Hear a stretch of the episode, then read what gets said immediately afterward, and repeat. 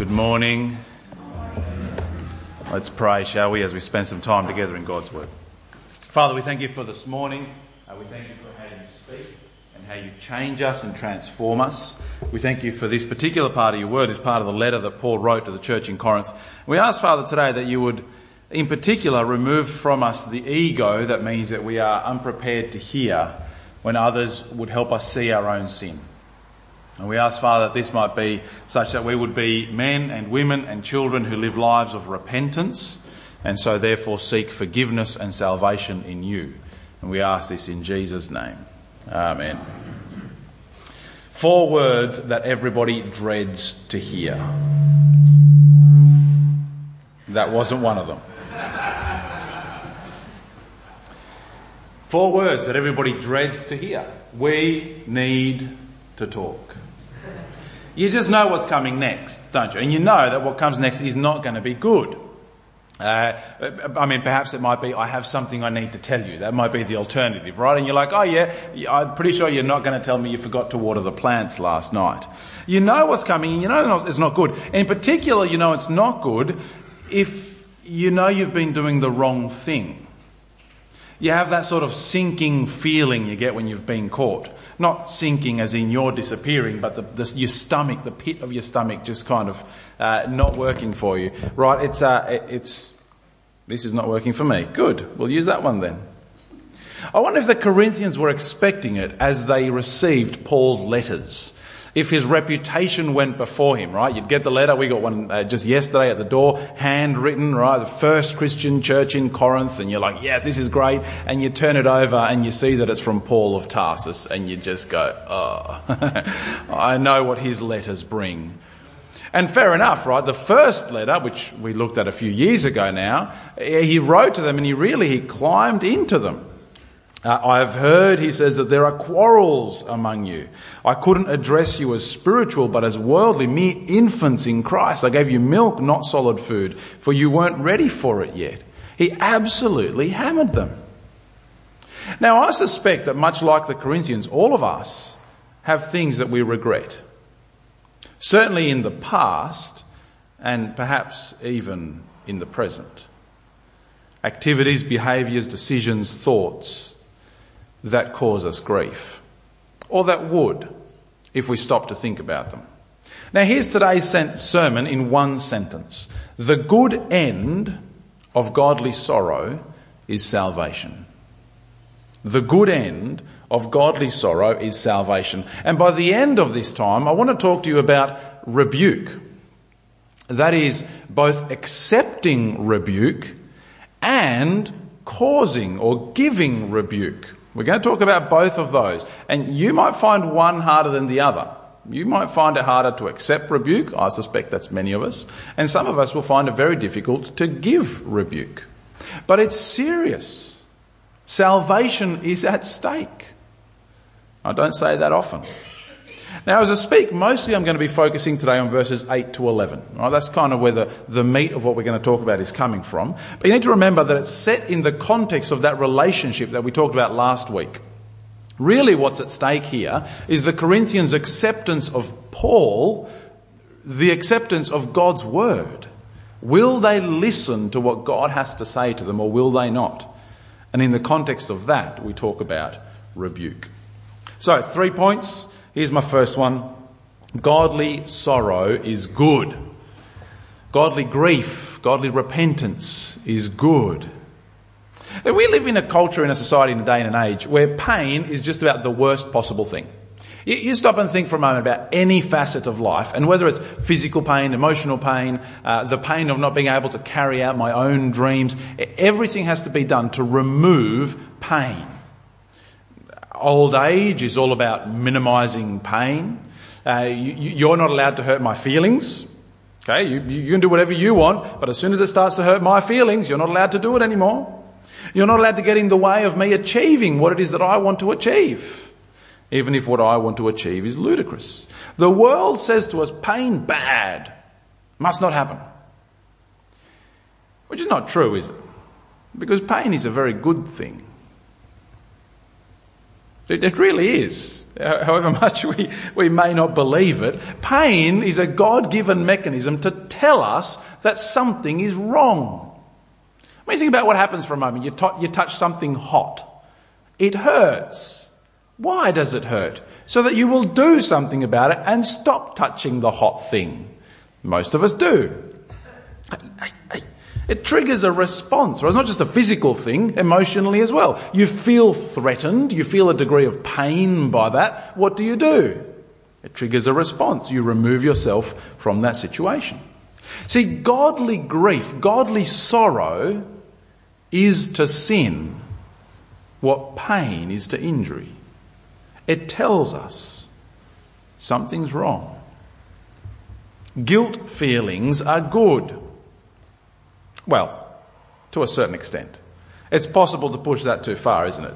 To have guilt over what you shouldn't be guilty of. Have a look at verse 8, where we pick it up just there, right? As Paul reflects upon this process as he wrote the letter to them and then heard back from them eventually. Verse 8, even if I caused you, and we're in 2 Corinthians 7, by the way, because you've got your Bible open there, even if I caused you sorrow by my letter, I don't regret it.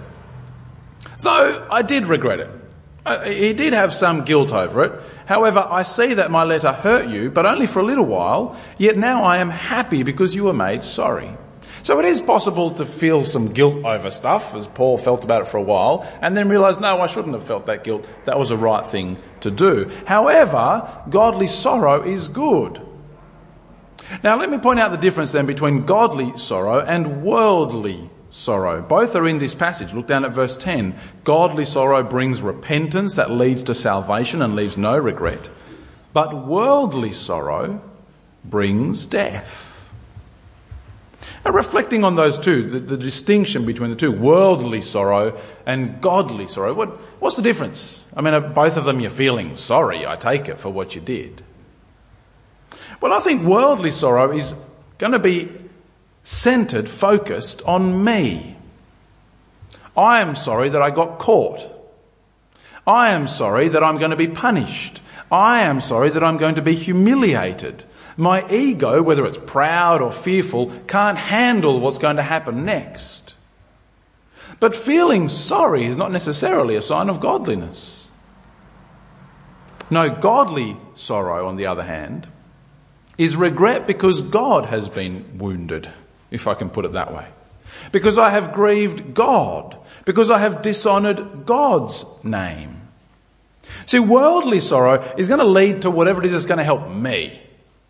I'm going to try and make sure I don't get caught next time or minimize the punishment for this time. Whereas godly sorrow leads to much more than that. Godly sorrow produces repentance. Feeling sorry is not the same as repenting. Oh, I'm, I'm very sorry. I'm very sorry for that. I'm very sorry. And I'm going to do it again tomorrow. well, that, that, that means nothing, right? Feeling sorry is not the same as repentance. No, repentance comes about as God's word puts its finger in our lives and says, What is that? Begins with that godly sorrow, that uncomfortableness, that guilt at dishonoring Him, and it then produces a change. And That's the word repentance, is just to, to turn around, to stop going this way and to start going that way. It means to deal with the consequences. In one sense, you could say that whether you repent or not is the test of whether this sorrow was godly. Did you change? Did you stop? It was interesting. Paul, as he looks at the Corinthians, knows that what they experienced was godly sorrow because of their repentance.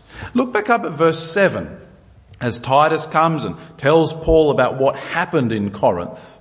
He says, right, we were comforted by the coming of Titus, not only by his coming, but also by the comfort you had given him. He told us about what happened, about your longing for me, your deep sorrow, your ardent concern, so that my joy was greater than ever.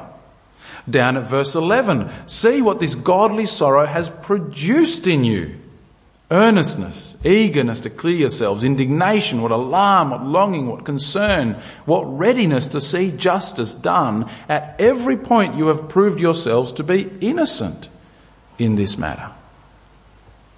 They weren't just, oh, I'm sorry, and that's it.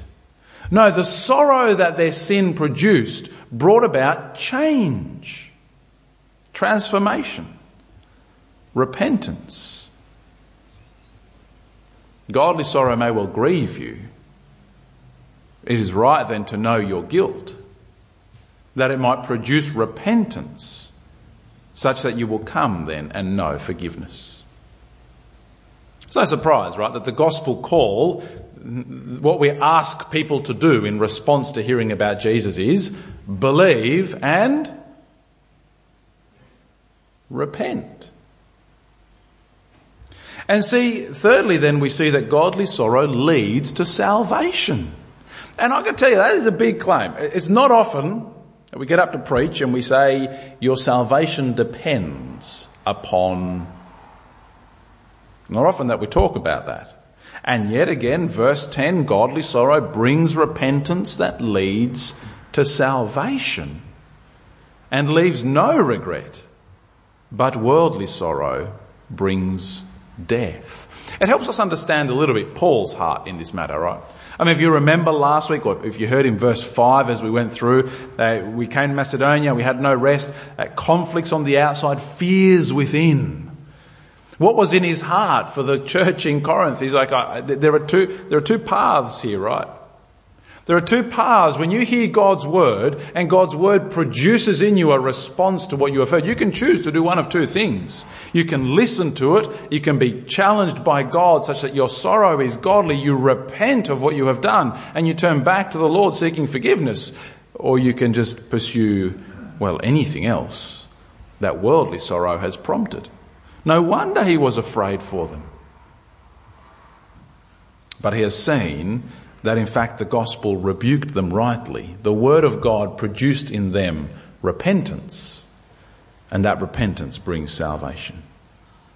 The gospel of the Lord Jesus Christ is a rebuke.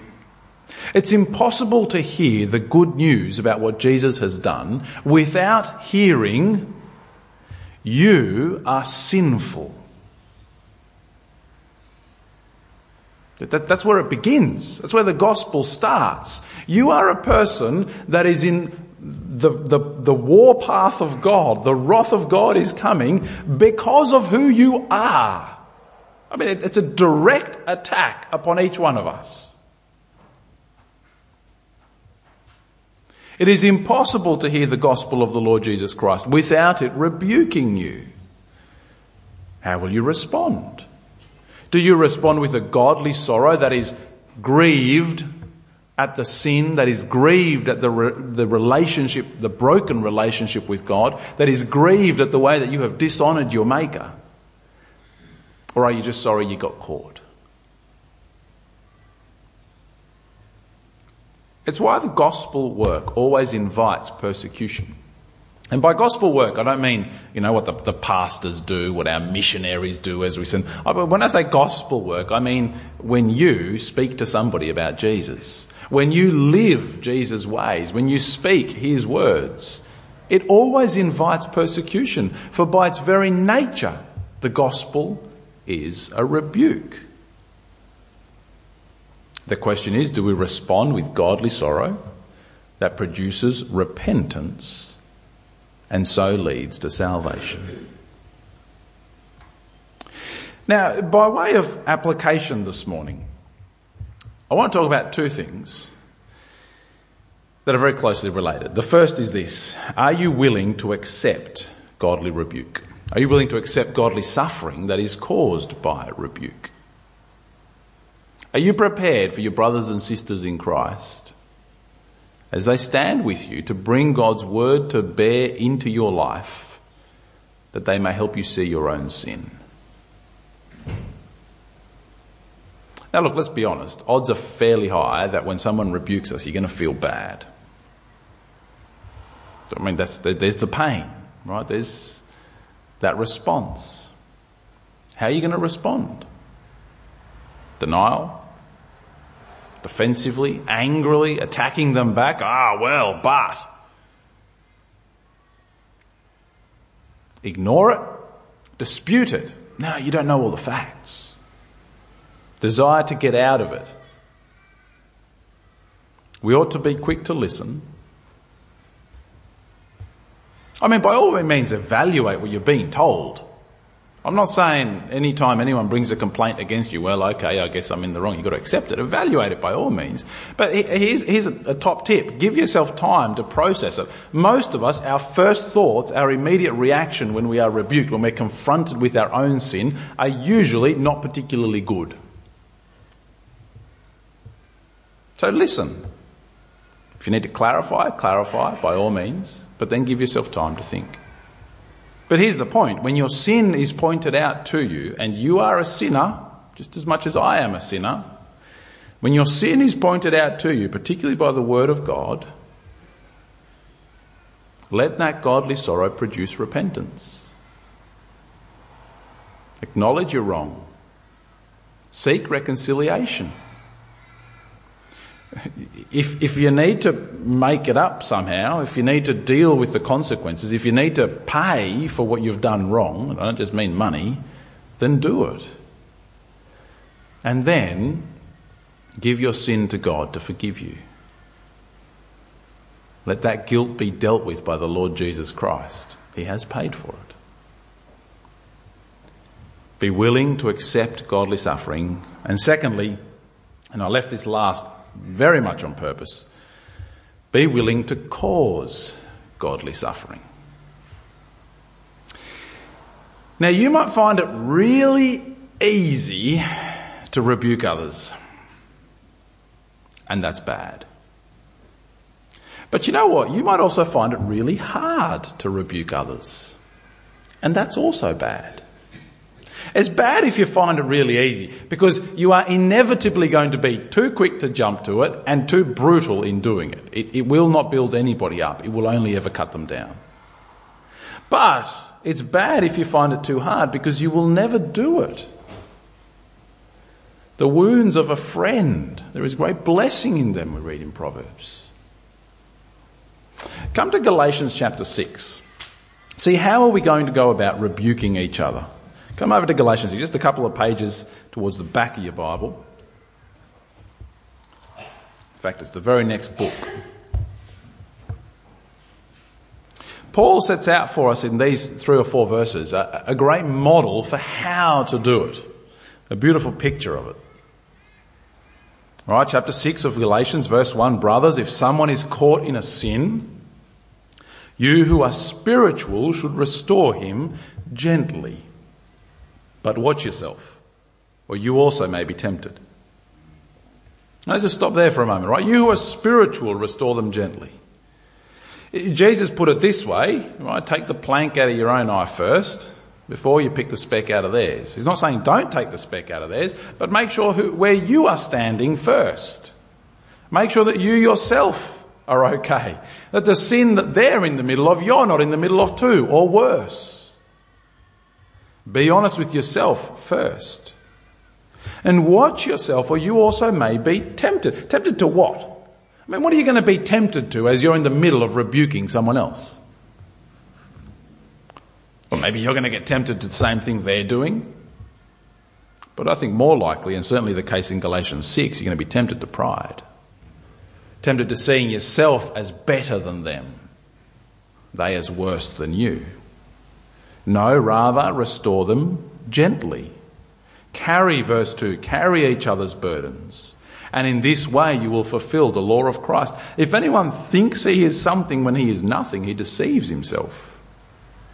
Each one should test his own actions, then he can take pride in himself without comparing himself to somebody else. For each one should carry his own load. See, if you're going to go and rebuke somebody, and I right? There's a time and a place for it. You've seen sin in their life. Stop and reflect first. Am I doing this because I think I'm better? Am I doing this because I see them as worse? Am I doing this because off the top of my high horse I can look down and see their muck? If that's the case, then don't do it. You need to go and sort yourself out first. No, rather, rebuke, restore gently. That's the aim, isn't it? It's not that we want to cut each other down. The aim is restoration. The aim is to see our brother and sister in Christ living for Jesus, living His way. That is what we want to see. So I, I really don't want to see after church a bunch of gripes being raised. Right, church finishes, we all stand up, and all you can hear is, Oh, there's something I want to tell you. And you just, oh, I've been saving it up for 27 years, right? This isn't just about a whinge that you've got. Somebody chewing too loudly is not sinful. Perhaps if that's you, you need to learn forgiveness rather than how to rebuke. But, but, we must let God's word shine into the darkness in our lives in such a way that it will do it for ourselves. You need to let God's word shine into your own life that it might cause this, and then do it in the lives of your brothers and sisters, that it will produce godly sorrow that brings about repentance, leading to our salvation.